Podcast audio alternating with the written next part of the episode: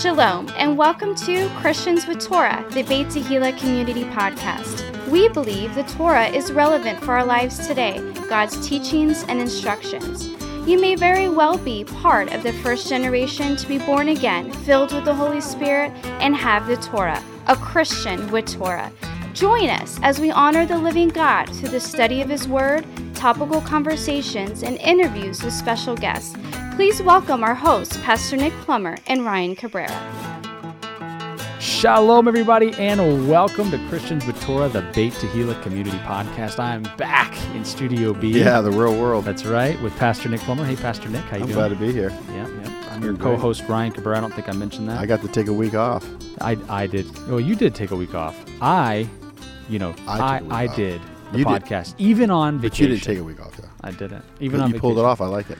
And while you're not as cute as my last co-host, That's You know, true. um, I'll have to admit that. uh, you know, I still, it's good to be back. It's good to be in Let's uh, do it. Beit Tehillah. So, all right. So, thank you guys for for tuning in. Um, like I mentioned last week, I did the podcast on vacation with my wife Ashley. So, if you haven't watched or listened to that one yet, go back and do it.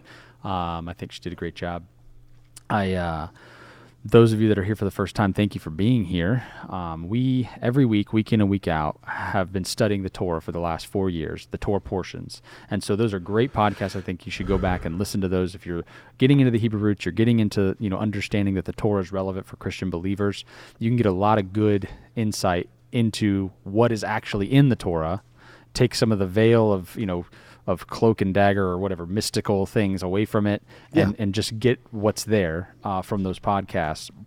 And then now we felt like in year five, it made sense to hop into the Gospel of Matthew because really, if we want to interpret the Torah, the best way to do that is to go to the Gospels. At least that's what Pastor Nick always says, right? That's true. And so Yeshua, Jesus, is the best interpreter of the Torah, bar none, because he wrote it. So he's going to give you the insight on what the interpretation is, what a proper interpretation is. And so currently we are in the Gospel of Matthew. Uh, we're in chapter 13. Last week we did 1 through 23. This week we're in uh, verses 24 through 43, and we're starting off with the parable of the tares. Yeah, so go ahead and read 24 through 30. Um, this is uh, Matthew chapter 13, verses 24 through 30. The wheat and the tares. All right, so another parable he put forth to them, saying, The kingdom of heaven is like a man who sowed good seed in his field. But while men slept, his enemy came and sowed tares among the wheat, and went his way. But when the grain had sprouted and produced a crop, then the tares also appeared. So the servants of the owner came and said to him, Sir, did you not sow good seed in your field? How then does it have tares? He said to them, An enemy has done this. The servants said to him, Do you want us then to go and gather them up? But he said, No, lest while you gather up the tares, you also uproot the wheat with them. Let both grow together until the harvest. And at the time of the harvest, I will say to the reapers, First, gather together the tares and bind them in bundles to burn them, but gather the wheat into my barn. So, what an incredible parable Yeah. as we go into the four different kinds of soils, which is the good seed. Is Yeah. a good, good seed. Yep. Now we're going to see that there's wheat and tares. So we'll just go down the line here. Good seed was planted in a field, but the enemy sowed tares among the wheat. Yep. Um, the wheat matures as fruit, and the tares appear as well. That's Notice right. the difference. Yep. So the wheat matures and has fruit. Tares don't produce fruit. They produce a tear. Yeah, but what I'm saying is that there's no fruit. It's not fruit, fruit like good stuff. No, it's not good. Right. Yeah. So the Bad- servants asked the householder, "Why are there tares if you planted good seed?" Yeah. You know? Well, the householder said that the enemy planted the tares. The servants wanted to gather the tares, but the householder said not to because they might gather the wheat as well. Hmm. Now, we're in this harvest of barley and wheat right. Yeah. now, prophetically, agriculturally speaking. Right. At the time of the harvest, the tares are gathered first into bundles to be burned, but the wheat will be gathered into the barn. Interesting. Okay. So there's a there's a contrast here between wheat and tares. Wheat produces fruit, tares don't. Not good fruit. Right. They, they produce fruit. So here's what the interesting part is. If you eat tares, it's poisonous, right? Yeah, so it it's like ma- can make you sick. I think it makes you sick, or it might even make you like, like Pear flour. hallucinate or something. You know, That's terrible. You know, that's um, terrible. I see. What you terrible, terrible, terrible. but you know, the thing is, it's a contrast. You know, I like things that are black and white. Yeah. So wheat, tear. Right. There's not like a you know, there's nothing in between. Well, there's some issues here. Well, like look, look, the the wheat is gathered to the barn. Correct. The tares are thrown into the fire. So so here's So there you go. It's, it's just setting us up. I'm going to give you some issues here though. The issue is that while they're growing, you can't really tell the difference between That's the two. true. because you have um, so if if you know I don't know how many people are watching this that are wheat farmers or barley farmers or grain farmers in general, but me personally, before I met Miss Libby Davis and she started doing her teachings on the counting of the omer and showing us wheat and barley and all these different grains and what they actually look like on the field and the stock, right? I had no idea what wheat looked like versus what barley looked like versus what a tear looks like. Oh yeah. And so I think to the average person who goes out into a field, they would not be able to tell the difference between wheat, barley, or a tear, especially while it's growing before it, it turns uh, white, right? Before it turns its color or whatever. Um, and so that's an, in, an important point. You cannot tell who is who until the end when The it's end. totally mature. The end of the world. That's right. Uh, so this is setting us up the parable of the tares. Uh, now we're going to check out the parable of the mustard seed. I have one other thought because from last week we talked about the parable of the four soils. Right. And in the parable of the four soils, the parable of the four soils is always the good seed represented the, the good news of the kingdom. Yeah, it's very good. Okay. So this is the good news of the It's kingdom not that- disinformation. that's being spread. it's a hot topic right now. It's not. God's word is really good. So uh, the four soils being uh, the wayside, the rocky ground, the thorns and thistles, and the good soil, right? But again, the sower is sowing good seed. So in this case, we have a sower Wow. who's sowing good seed That's right. on good soil. That's right. Okay, so he's out there in the field, and then the Right. enemy comes behind him and sows bad seed amongst the good seed, Wow. so that when they grow, they're mingled together. And when you have to, you know, try to separate them, you can't. So he, he starts off with this parable of the wheat and the tares. Then he goes right into the parable of the mustard seed. Uh, this is Matthew chapter 13, verses 31 and 32.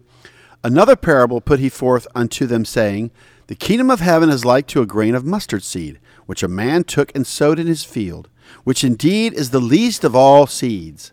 But when it is grown, it is the greatest among herbs, and becometh a tree, so that the birds of the air come and lodge in the branches thereof. Very interesting. So we have wheat and tares now growing up together, mm-hmm. and now he busts out with this mustard seed because now he's planted his seed. We'll find out what that's all about. Yeah. But the mustard seed was the smallest of all agricultural seeds in Israel, and it becomes a tree. The mustard tree grows to a height of 8 to 12 feet. But you ever seen a mustard seed? It's like a little granule. Yeah. It's real little. You can like get mustard seeds. Well, my favorite mustard is the ones that have like like the deli mustard has little seeds in it. Oh yeah. So Yeshua used this parable to show that the kingdom has small and seemingly insignificant beginnings, but will grow and produce great results. Yeah. Now, the grinding and mixing the seeds with water, vinegar, or other liquids creates the yellow condiment known as prepared mustard. Do you remember the famous commercial? It's Grey Poupon or Do you happen to have any Grey Poupon? Dijon? Poupon. uh, so that's interesting. I like mustard, not a lot. Yeah. I'd like to have more mayonnaise than mustard. Oh, I like mayonnaise a lot. a lot yeah. of mayonnaise, Yeah, yeah. you know. But uh, but yeah, the uh, the mustard, you know, I like just the straight up yellow mustard.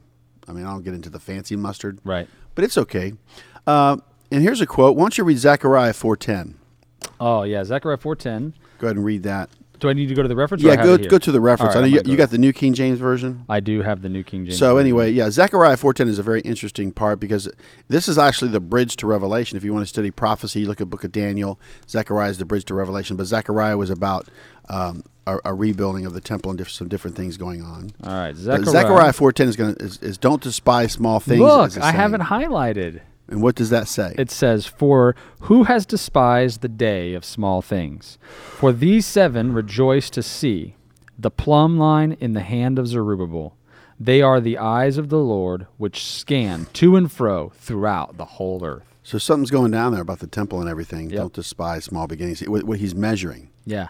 You know, it's like we're going to be go meeting with the engineer for our plans to expand. Yeah. Don't despise small beginnings. Amen. So we're going to the planning stage. I like that. you know, just like he's got the ruler and Yeah. guys, you know, working the working the temple mount there. Um, I, I got a couple things here. It, it's this is discuss. Well, let's do this. The community of Beit Tehillah was very small when it was started in a living room, but now we have a larger facility and a lot more people. That's right. Discuss how something really small in your life grew to be something bigger. Now, the example that I give is from being single to getting married and having children. Oh yeah. And then when you have grandchildren, So you're from really one to ten. yeah. So I went from one to ten. Yep. That's it's quite amazing when you think about it. And, It's and a your, lot. your family too. I got a couple things though that's very interesting though. Um, growing in spiritual exercises, you know, Oh yeah. like uh, praying and worshiping and the Word. Yep. You know, doing the, the daily bread, the devotional. You know, uh, reading the scriptures. But you can you can grow with your faith, and your faith can increase because everyone's given a measure of faith. But your faith is supposed to increase. And how does our faith grow? But by hearing the Word of God. So you can't get enough of the Word. You know, so you just keep reading it. Um, number two, I say growing into a healthier lifestyle. So like exercise, eating healthier, jumping on the rebounder. Yeah. has um, going to give me long life. So, With you know, long life, because you know will it's it's like, don't despise small beginnings. So it's like okay, this is what I'm doing to make my life better or to Right. expand it. Well, and to your point, everything starts as a seed, right?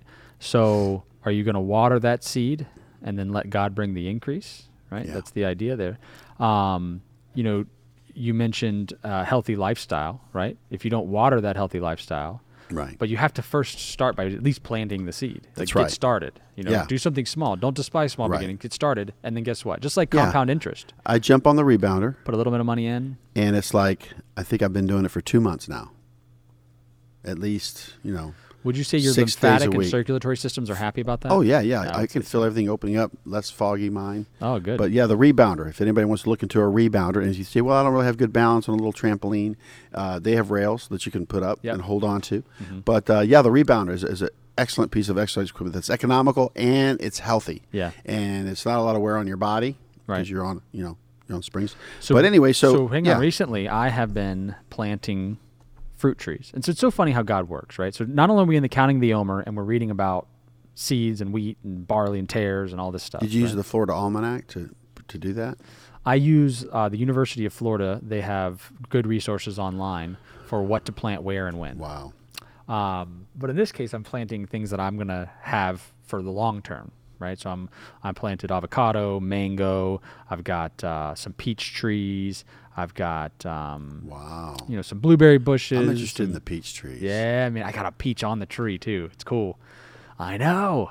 I bought it a tree, you know, and it had a little bitty peach. Wow. And I guess I did a good job of transplanting it because it didn't just fall off and die. It's been continuing to grow, my little peach. So check this out though. you think about this mustard seed and how it talks about how small it is, right? So anybody that does, you know, planting, right, whether you're planting peppers or tomatoes or whatever, any like your garden stuff, those is really small seeds compared to a mustard seed. Mustard seed's actually bigger than I that. know. That little granule. But here's the thing the mustard seed turns into a tree, not a little plant. Yeah. Right? So when you compare Eight compare to it, twelve feet tall. I mean, that's so if you compare it to things that are like it, so the avocado seed, right, is like, you know, golf ball or bigger, right? Sometimes almost like a plum, Yeah. like the size of a plum can be, depending on the size of the avocado. Yeah. Mango, right? Big, you know, uh, shaped almonds. Oak has you have your acorns for your oaks, right? Um, you know, you have certain types of nuts, like tree nuts, that make those trees. So you're like your pecans and your um, almonds. Yep. Almonds, orange, apple. So all of these become trees, right? A mango becomes a huge tree, right? But their seeds are big. So it makes sense that they make a big product. But it's interesting that mustard is considered an herb. Well, mustard is, a a, is definitely a spice. Most herbs are bushes. Yeah, well, or like little plants. Yeah, so like dill, Yeah. like a little plant. Yeah, exactly right. These Oregano. little little plants. Whereas, and those are tiny bushes in comparison to an eight to twelve foot Right. tree. Whereas the mustard seed becomes big, and so he's comparing this to the kingdom of God, right? He's saying that the mustard seed is like the kingdom of God, that it starts small as a small seed. And so, again, in context here, these seeds have all represented the good news of the kingdom of heaven. Hey, listen, let me tell you about Jesus. Let me tell you about you know the good news of the kingdom. Let me tell you about how you can be grafted into God's family. Let me tell you how you can join eternity with me and all of the other brethren who are part of this community of believers. Let me give you this good news. It's You planted know- as seeds. I know, but let me ask you this. Yeah. Because here's the thing that I'm thinking about. Yeshua used this parable to show that the kingdom has small and seemingly insignificant beginnings, but will grow and produce great results. Now, this is what I want to understand the church is not growing, Some churches. the world is not becoming born again in, in, in massive amounts of population. But what I want to say is this. But what if the mustard seed are the promises that are being fulfilled that God has put into the earth? The kingdom of God is at hand. I mean, I'm just saying that we have to be realistic. Well, you can also. I mean, you. Can, Let's do the demographic. well, if you think about it from the time of Jesus to now, clearly Christianity is is uh, arguably become its own thing, right? Aside from Jesus, but it has Well, yeah. I grown mean- tremendously. I mean, I'm just, I'm just thinking, okay, now it's being pruned. Well, it's it's kind of like okay, you have Christianity among some of these nations where a dictator rules, Right. But at the same time, though, if you're pushing Christianity out, it seems like you're depopulating the kingdom. I think that the places that are, are preaching the gospel are are growing. Um, Yeah. But let's again think about this. So again, the sower sows the seed, and we compare the four soils. So we understand that not every seed is going to grow. Right. Okay, so that's I think the point there. Then you have, hey, by the way, when you're trying to create a community of believers, the enemy's going to come in behind you, and even though you've sown good seed, he's going to sow in bad seed, and you're going to have wheat and tares, and they're And going the to grow up violent taketh by force. You know, there's going to be violence against the kingdom. right. Yeah. So then but- now we come yeah. to the mustard seed. And what happens, right? The mustard seed starts out very, very small, right? And don't despise small beginnings, as you mentioned, Zechariah 4.10. And it grows into this tree. So it's going to grow into something. And every seed that we plant of this good news can become a big tree. And then people, right? The, the birds of the air can come and, and create their home right. in that tree, in that kingdom of heaven. That's good. So, so let's look at leaven now. Um, Another parable spake he unto them: The kingdom of heaven is like unto leaven, which a woman took and hid in three measures of meal till the whole was leavened. Matthew thirteen thirty three. Um, now, the word leaven is the Greek word zume, and it means ferment, as if boiling up. Of course, we're reading Matthew thirteen thirty three. In other passages, the Bible uses leaven or yeast as a symbol of evil or uncleanness. Here it is a positive symbol of growth. Though yeast seems to be a minor ingredient, it permeates the whole loaf. Although the kingdom began small and was nearly invisible, it would soon grow and have a great impact on the world. This is the one time where they're, they're going to try to use leaven as a good example, which is I could understand that because I want Scripture to interpret Scripture. It, it seems to be the case. Yeah. But it's almost like I'm not saying there's a hidden message, but it's almost like, well, you know, like the wheat and the tares, leaven is in the kingdom, Yeah. but he's liking it to something small like a mustard seed. Yeah. So I don't want to take it out of context. Well, and and you know, I thought Marco last night when he came up said it very poignantly that whatever is in your life that you're choosing, whether it's sin or you know the kingdom, it's gonna it's gonna expand and grow in your life, right? So it, Yeah, you reap what you, you sow. reap what you sow. Uh, That's a tough, tough verse. It, it'll shake you up. Uh, John W. Lawrence, just a, a, a little shout out. John W. Lawrence is the great theologian who passed away, but he's got a book called Seven Steps to the Harvest, and it's outstanding. Just a couple hundred pages. Seven steps to the harvest. Seven Steps to the Harvest, John W. Lawrence.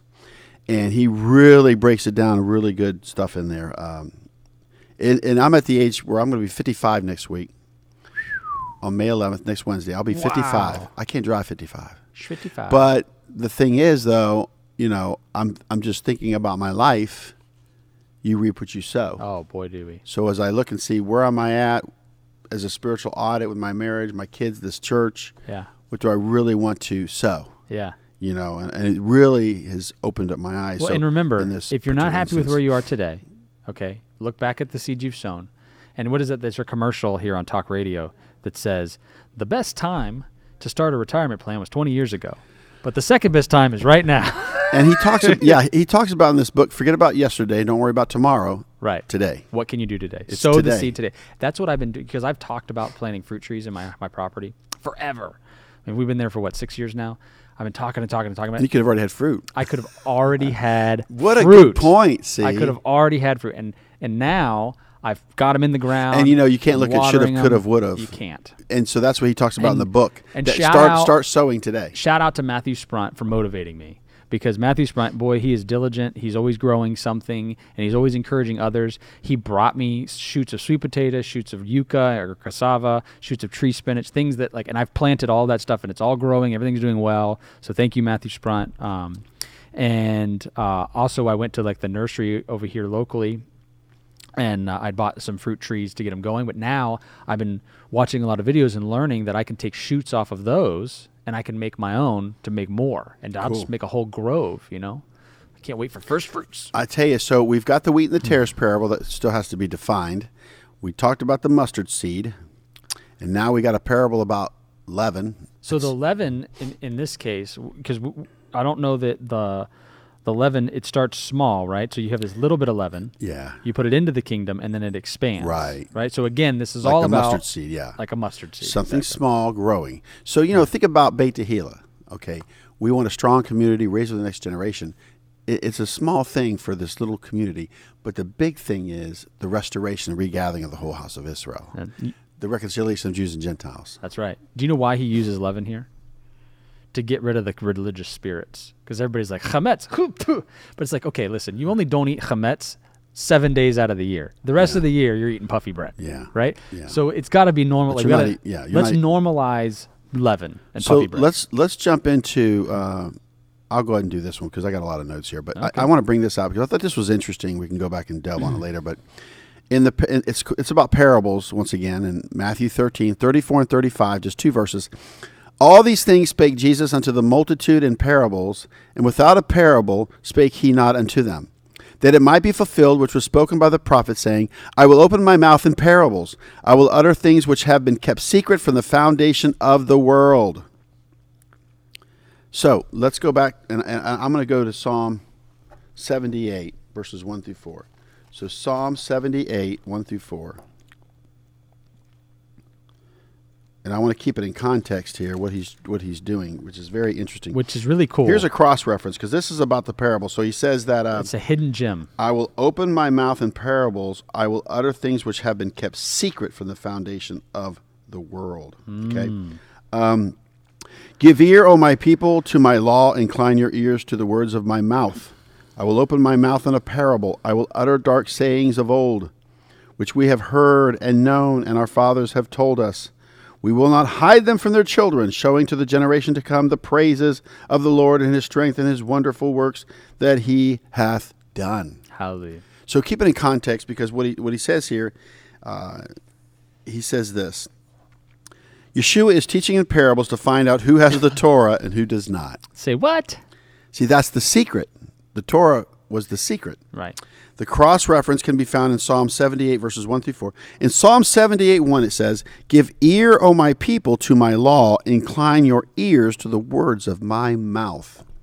So as I look at this, I thought this was interesting.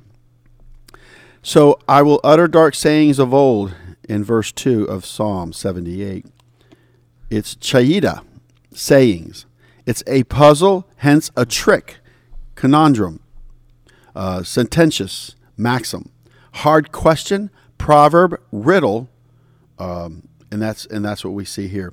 Now, when it talks about dark sayings of old, old is kadam. It means the front, the forepart, time of antiquity, aforetime, ancient time, and this is something interesting too. Sayings of old. It comes from the east or eastern. Mm. Sayings of old Old Eastern from the east.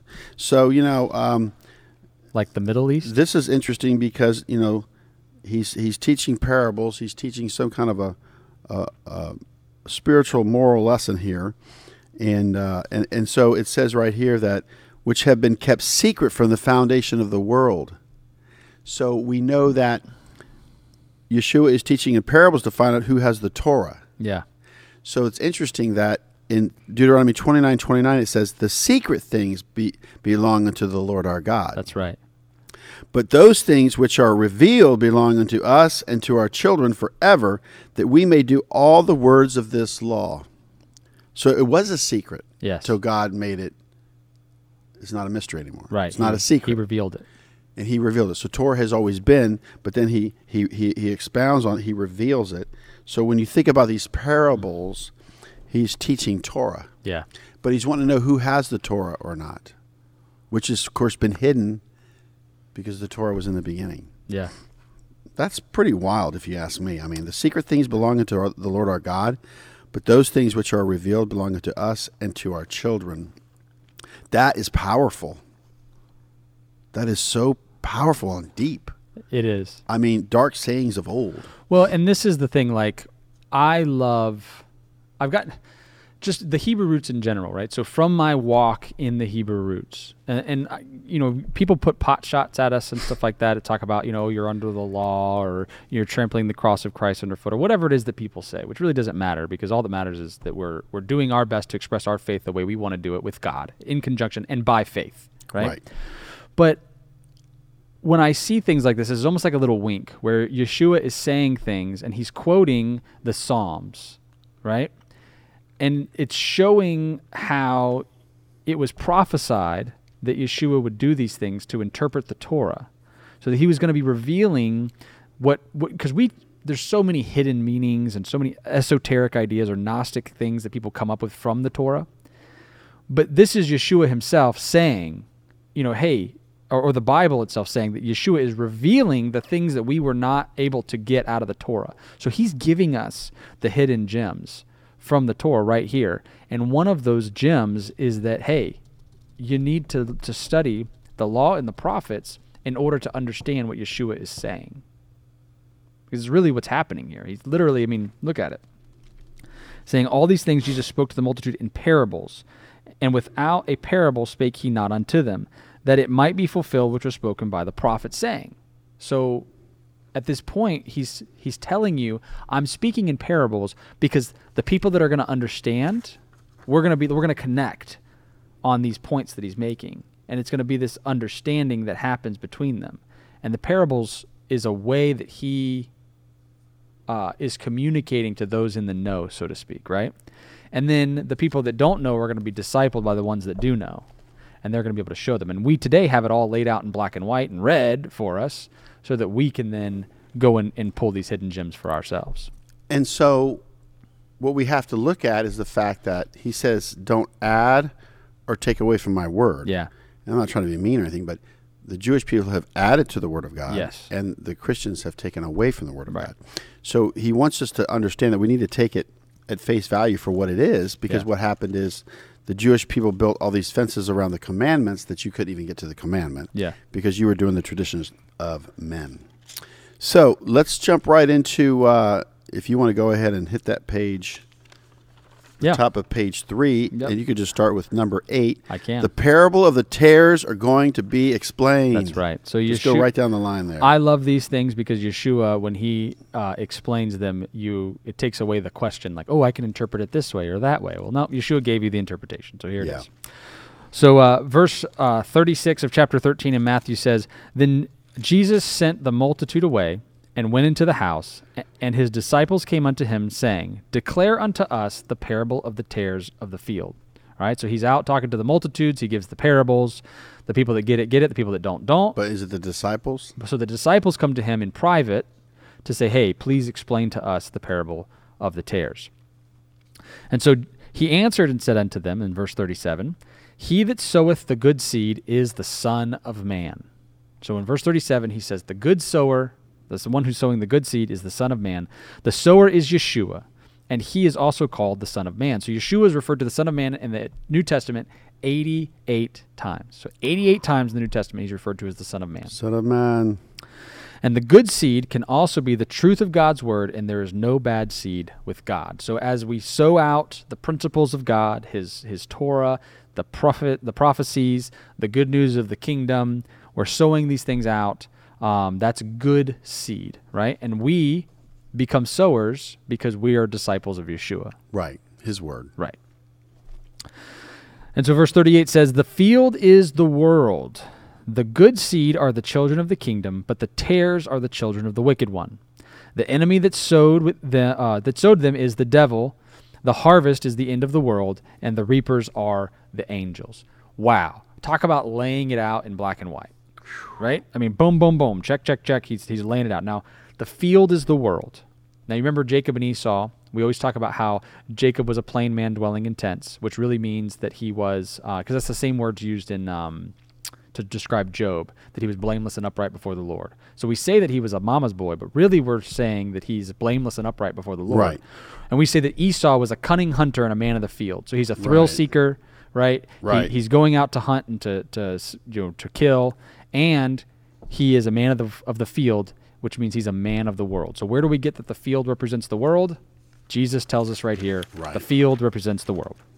The good seed are the children of the kingdom. So he's God. Jesus has put you where he wants you to be. So let's go back to what we started earlier in that parable. Okay. They are the blades that bring forth fruit. Yes. See, there's Good a fruit, difference. yep, yep, They're yep. the blades that bring forth fruit. Th- that's the good seed, the children of the kingdom. That's right. And the tares are the children of the wicked one. So enmity between the two seeds. Uh, John eight. I just got a few verses here about Ooh. Satan has seed or Satan's children or whatever, as he likens them to. Uh, John eight forty four. All right.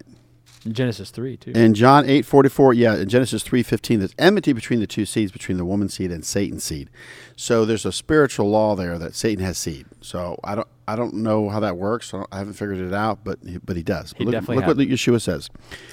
He says this to the um, religious leaders: "Ye are of your father, the devil, and the lust of your father you will do."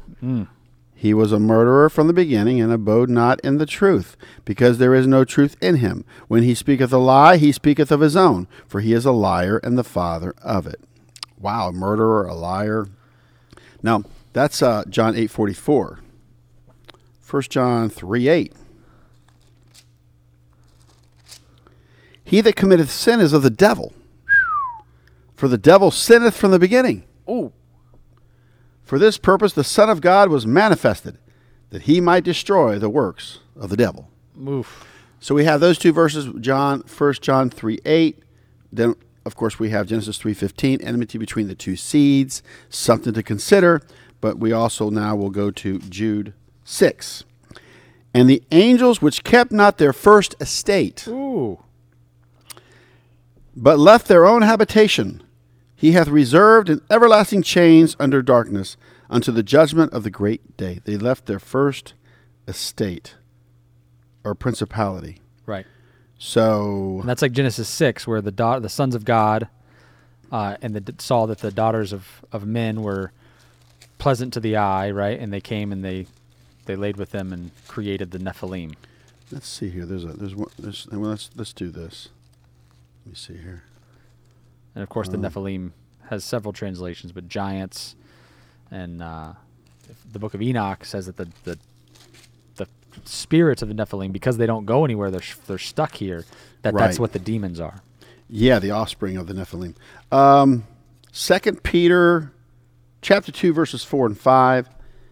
For if God spared not the angels that sinned, but cast them down to hell, and delivered them into chains of darkness to be reserved unto judgment, and spared not the old world, but saved Noah, the eighth person, a preacher of righteousness, bringing in the flood upon the world of the ungodly. So that's interesting study. I would be interested to know like are the the fallen angels are not here today. Only the devil is is up, is loosed right now. The fallen angels are in chains, but their offspring, the Nephilim, when they passed or when they died physically, their spirits were left here. But here they need a host. Yeah, they need to. Well, that's why they possess people. That's why Yeah. the demons possess people because they're Or- they're stuck. Um, and so I just I wonder if that's how that dynamic works. You know, That would be a neat study with uh, yeah. Dr. Michael Heiser, The Him and- Unseen Realm. you know. Also, uh, yeah, Actually, I read the book on demons, and I have to go back over it. He's got a book called Demons, Angels. yeah. Dr. Michael Heiser.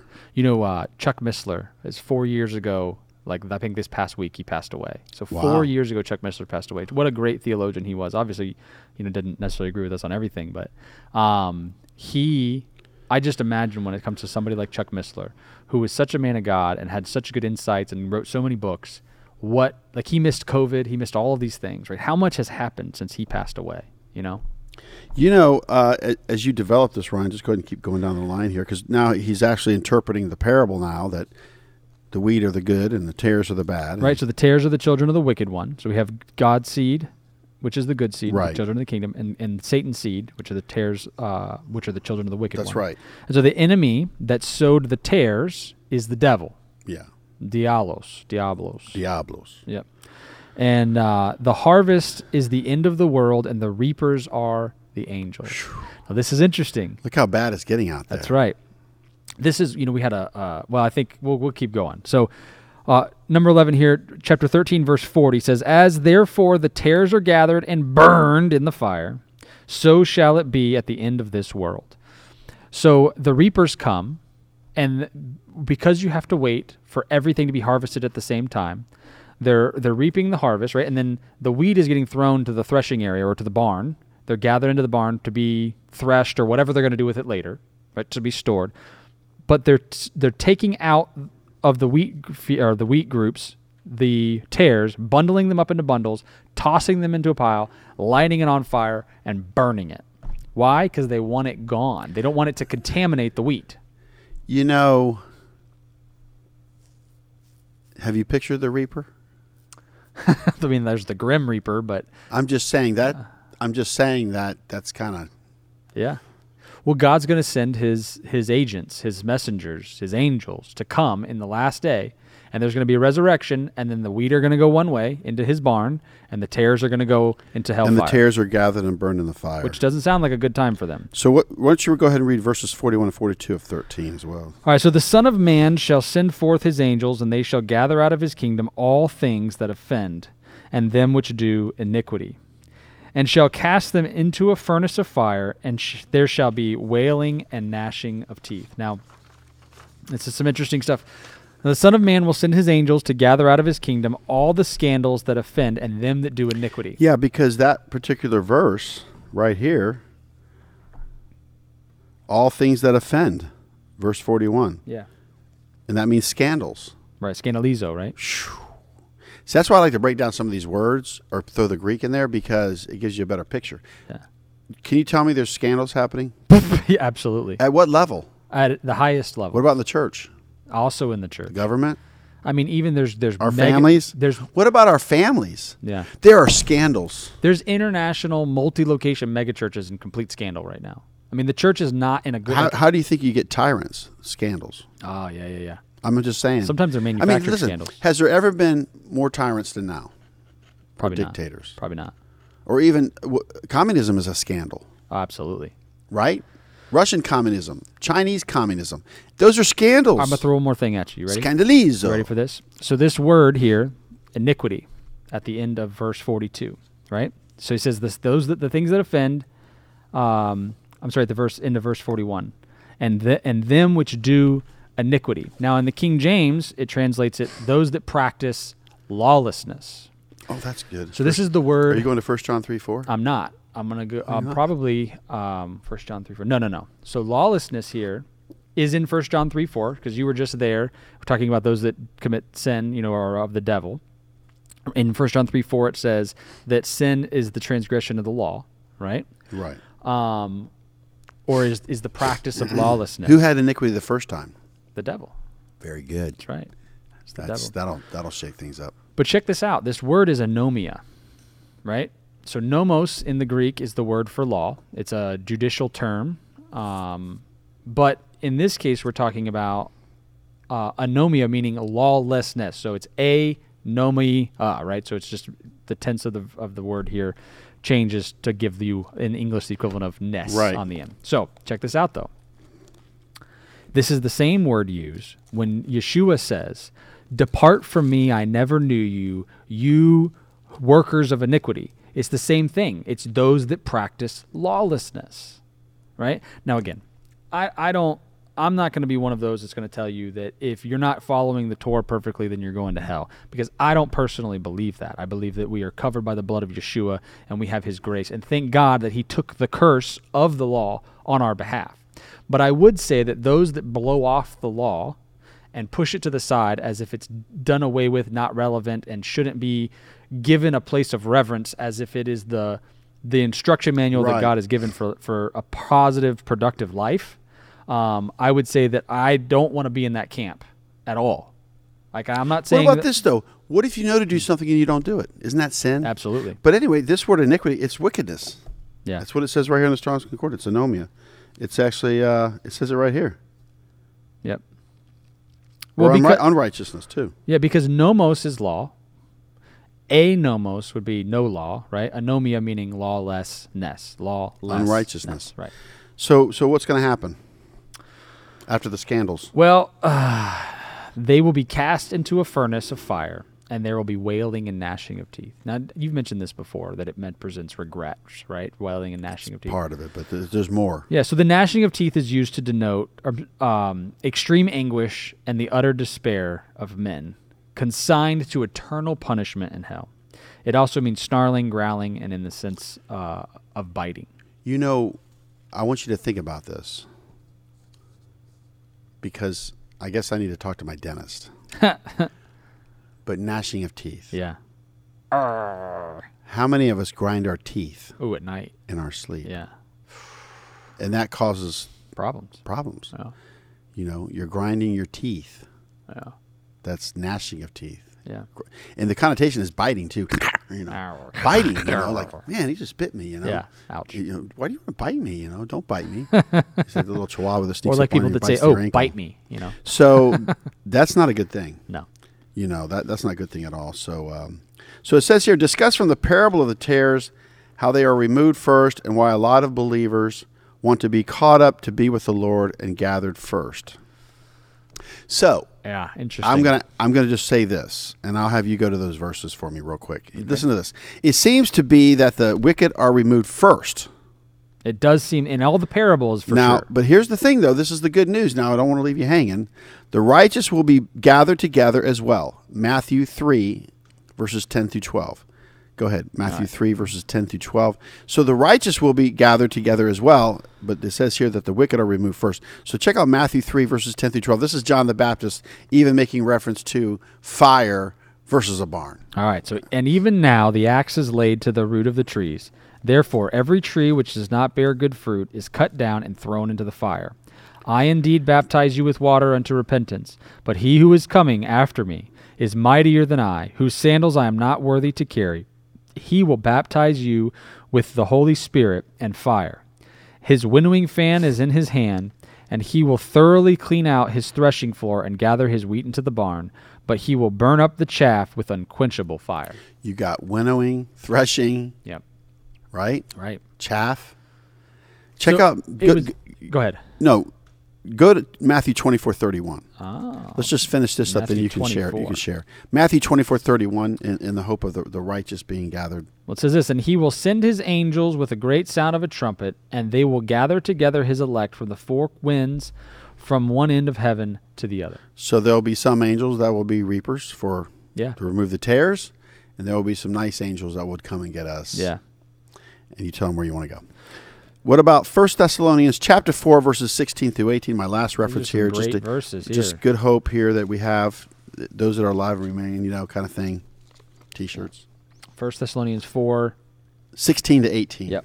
So there is this great hope. For the Lord himself will descend from heaven with a shout, with the voice of an archangel, and the, with the trumpet of God, and the dead in Christ will rise first. Then we who are alive and remain shall be caught up together with them in the clouds to meet the Lord in the air, and thus we will shall always be with the Lord. Therefore, comfort one another with these words. I think that's pretty awesome. There's some good stuff in there. So, um, we talk about a couple things here. One of the things I wanted to mention was with the wheat and the tares. We already mentioned that the tares are kind of poisonous, right? They make you sick or make you high or whatever. Um, the other piece of this is is that they're kind of hollow, right? So the tares stand straight up, and so we, we talked about some symbology with this that the tares stand up because they're no good, and so they if you were to get some tares in with your wheat, you could winnow the tares out. The reason they stand up straight is because their fruit is is kind of hollow, the, the the grains, and so the wheat itself is bent over because of the weight. Like once they become ripened, the weight of the of the wheat on Cream the cream of wheat, baby. Right, the weight the weight of the wheat, the weight of the wheat, uh, bends it over, and so this is symbolic to the humility of the wheat versus the pride of the tares. Right, the the ones that actually have real substance to them are are humble before God, but the ones that are hollow and empty inside are the ones that you know have pride, even though they don't have the substance. So it's this funny little little things that you can go and you can go symbol symbol after symbol after symbol between the wheat and the tares, and do that. But it says in that um, in those verses in Matthew three about John the Baptist saying that he has his winnowing fork in his hand, and if you know the process of winnowing, they toss up the the grains of wheat and they have a fan somebody's fanning it. And what happens is the the heavier grains are going to fall down and the chaff Right. and the bad seed is blown away to another section. And then they gather all that chaff that got blown over um, and into a pile and they burn it to get rid of it um, the same thing can be done with the tares i believe and you know what else is interesting one of the reasons that they know that the temple mount is the temple mount because they've, they've proposed other other locations but it's the threshing floor of Ornan the Jebusite. It has to be in the spot where it is in order for it to be a threshing floor. That's true. Because they're they're using it at the top of the hill for the wind to come Right. through when they're winnowing. So just a thought. That is good. It is good. Um, I'm trying to remember the last little piece where we were at. So we are at. You got to do number 13. All right, we'll just move on to number 13. So I'm gonna. I might come back to something because I got to remember it. So it says, "Then shall the righteous shine forth as the sun in the kingdom of their Father. Uh, who hath ears to hear, let him hear." Oh, I remembered what I was going to say because I have ears to hear. Amen. There's other parables that Jesus tells, and if you read Matthew 24, there's all these things that he says, and then he uses the words, and then the end will come, or and then this happens, and but all these bad things come beforehand, right? This tribulation, and then. But when when it talks about like, hey, two will be sowing in the field or heart reaping in the field, one will be taken, one will be left, and they ask him, well, what happens to the one that got taken? And he's like, well, they're going to be, you know, what, eaten by the buzzards or something. So It's not good. and you could, yeah, you could find those references. But in all the cases where Yeshua gives the references about one's taken and one's left, even when it comes to the, the parables that we're reading now, it's always the the wicked that are taken away first, and then they're either burned or they're destroyed or eaten by buzzards or whatever uh, the case is. But verse 43, which is the last verse we're studying today. Then shall the righteous shine forth as the sun in the kingdom of their Father. Who hath ears, let him hear. So that's our hope, that we want to be counted among the righteous, so that we can shine forth as the sun in the kingdom of our Father. So notice that after the tares, the wicked children are gathered and thrown into the fire. The righteous children, the good seed, shine forth as the sun in the kingdom of their Father. And Yeah. You, and you can have ears. Now, now check this out. here. So check this out. I just got this. All right, a little good. I'm download. ready. Now, I'm ready. Tares are removed, burned in the fire. Yes. The wheat gathered to the barn. Right. Whatever. In Daniel, because this is Daniel twelve three, because it says, "Then shall the righteous shine forth as the sun." Then shall Yes. the tares are gone. Yeah. We shine. Yeah. But look, the reference, cross reference is Daniel twelve three about the sun or the firmament, right? Mm. Okay. So let's look at Daniel twelve two. And many of them that sleep in the dust of the earth shall awake, some to everlasting life, and some to shame and everlasting contempt. And they that be wise shall shine as the brightness of the firmament, and they that turn many to righteousness as the stars forever and ever. and that's what the Holy Spirit's going to do. it's going to convict the world of what? Sin, righteousness, and judgment. And judgment. Um, in Daniel twelve ten, many shall be purified and made white and tried, but the wicked shall do wickedly. None of the wicked shall understand, but the wise shall understand. Yep. So many shall be purified and made white, white like Laban, Laban. Yeah. But he was a shady character. He was. uh, and tried, but the wicked shall do wickedly, and none of the wicked shall understand, but the wise shall understand. I thought this was interesting. If you just continue on, we'll uh, we'll get to our two points. Yeah, so you can have ears to hear, but still not hear with spiritual understanding. I think it's also important to mention that those verses that you just read from Daniel 12, Daniel 12 is one of the key verses because a lot of people ask, well, you know, what happens when we die or what happens in the last days because you have all these verses that are not so clear. But Daniel has some very clear verses. And he's saying, hey, at the end of the days, everybody gets resurrected. Everybody has the resurrection. But what happens? Some go to the left, some go to the right. Right. Right. So there's a separation at that point. Notice that after the tares, the wicked children are gathered and thrown into the fire. The righteous children, good seed, shine forth as the sun in the kingdom of their Father. See, Jesus said, "You'll know them by their fruit." Yeah. You know, we can't really decide who goes to heaven or who goes to hell. No. It says you'll know them by their fruit. Even when I do a funeral, I don't I'm want that hoping I'm hoping they made it. Yeah, me too. You know, but who who am I to say? You know, who, Well, who that's, made it or who that's good because that's my first point. So my first point, uh, from a consensus of my little self here, yeah. from this me, is- myself, and I. is we can't distinguish between the wheat and the tares. Only the angels who are trained reapers can do that. Remember, I mentioned earlier about like I couldn't tell you the difference between wheat, barley, and tares at the end of a of a harvest cycle, un- unless I had like somebody that really knew. With What was your first point? we can't distinguish between the wheat and the tares.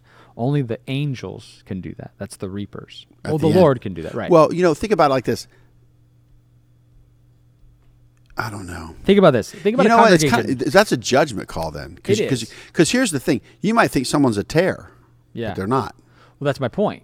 because they're not redeemed. Listen, there was a time when when I we had the probably looked like a tare. We were acting like one, I was acting like a but tear. we're not a too. tear. You So too. yeah, thank God. I was on a tear. Like I'm a glad cat. Messiah didn't come back before March of '92. Hallelujah. I don't know if I would have made it. Amen. Think about that. Yeah. Well, and that's the thing. So so the angels know, right? Because they're they're trained reapers. They're the reapers. But I think about a congregation, and I think about like sometimes you have people within a congregation that act like a tare, or you have issues with, or whatever. Maybe they're not your cup of tea. But what happens is, when you try to pull those people out, what happens? Other people go with them. It, it hurts the wheat, and now the wheat are going with them because you caused some some premature conflict that didn't need to exist. What'll end up happening is at the end of everything, right? They've grown up together, and ultimately one gets cast into the fire Wow. and one gets taken into the barn. So my second one was don't judge a seed by its size. Which I just kind of feel like that's that's a good little little point. Say that again. Don't judge a seed by its size. Oh. Because what really matters is that that seed, although small, becomes 30, 60 or a 100 fold increase. Wow. And I'm always praying for a 100 fold. Let's see here. Interesting.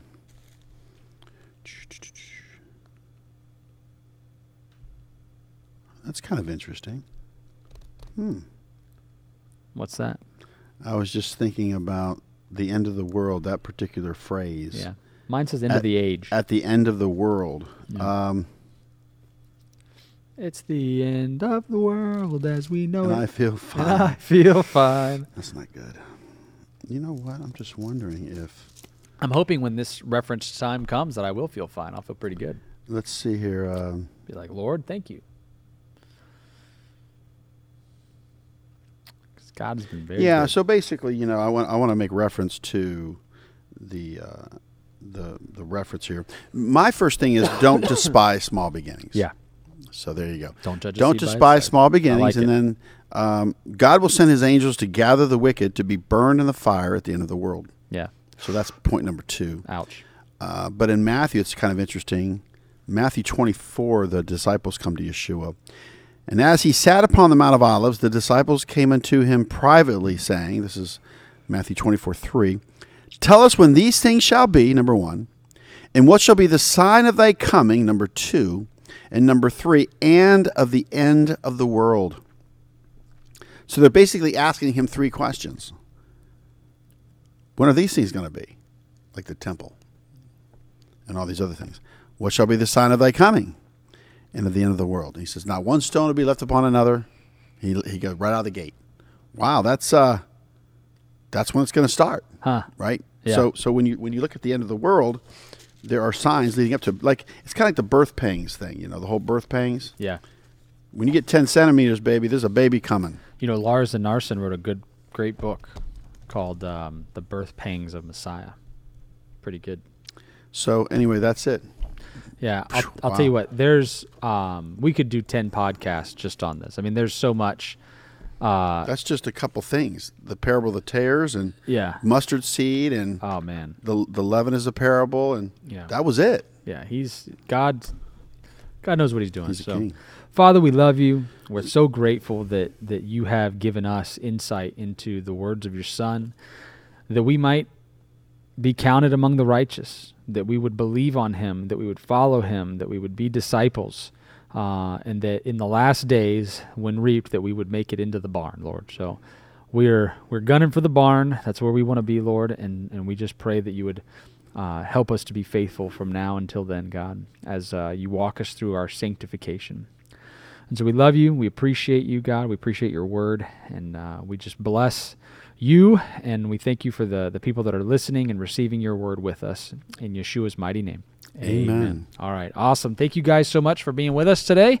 What a awesome set of scriptures, man. Sometimes I'm just like dumbfounded when we get to the end of a of a you know a podcast or, or a study or whatever, and I'm just like, man, this is just incredible. Like, it's like another realm. How do we merit this? We're like in a realm. you know, His realm.